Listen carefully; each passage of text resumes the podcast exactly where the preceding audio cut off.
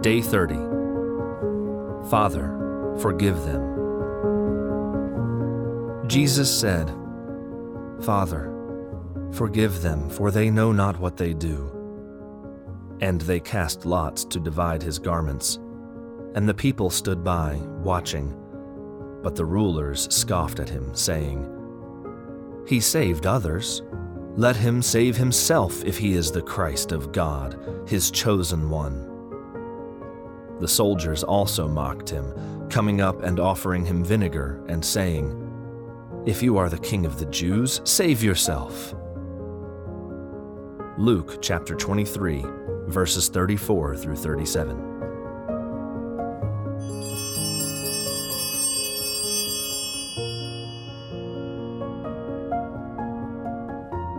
St. Peter once asked our Lord how many times he must forgive an offender.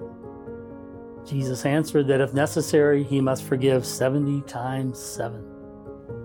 Certainly, by the time Jesus mounted the cross, the number of savage blows he had sustained well exceeded even that figure.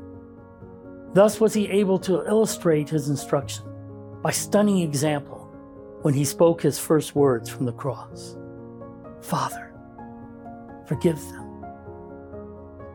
Since early times, teachers of the church have viewed the cross not only as the throne of the great king, but also as the lectern of the great teacher.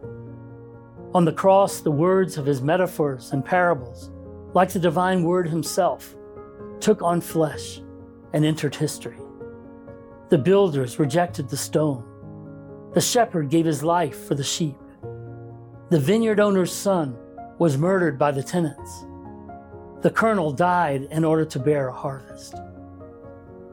According to Maria, Jesus not only embodied his teaching perfectly, he refused to give his disciples any test that he himself had not passed.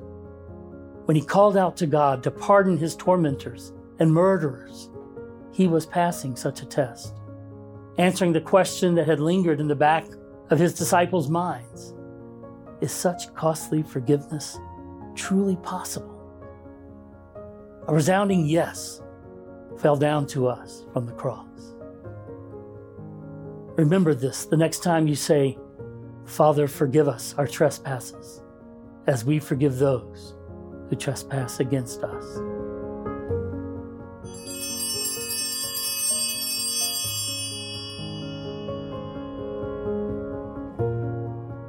The Pharisees and the priests, forgetting about the two robbers, focused all the poison of their rage on the sinless Holy One. Wagging their heads scornfully in mockery, they threw rocks and dirt at the royal Lord and his cross, saying, You who can destroy the temple and rebuild it in three days, save yourself now. He saved others, let him save himself. If this is the Son of God, let him come down from the cross and we will believe him. The wood of the cross formed the throne of Christ's majesty and the lectern for the teacher of life. He had now mounted that throne, that lectern, to confirm his teaching by his example. Christ now uttered those words of the highest, most perfect love Father, forgive them, for they know not what they do. The divine teacher had made his own this principle of charity and brotherly love, and he had taught it by his own lips. Now he confirmed and carried it out on the cross.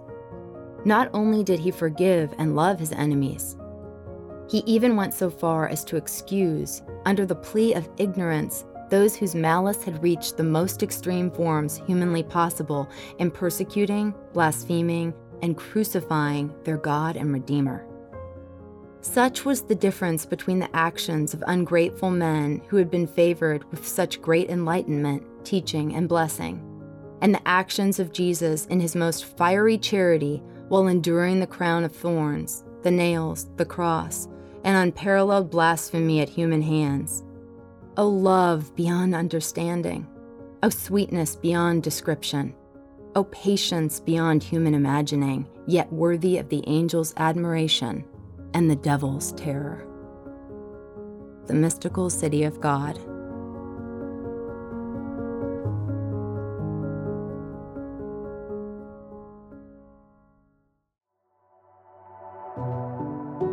This has been an episode of Lent 40 Reflections and Mystical Revelations on the Passion, a podcast brought to you by TAN.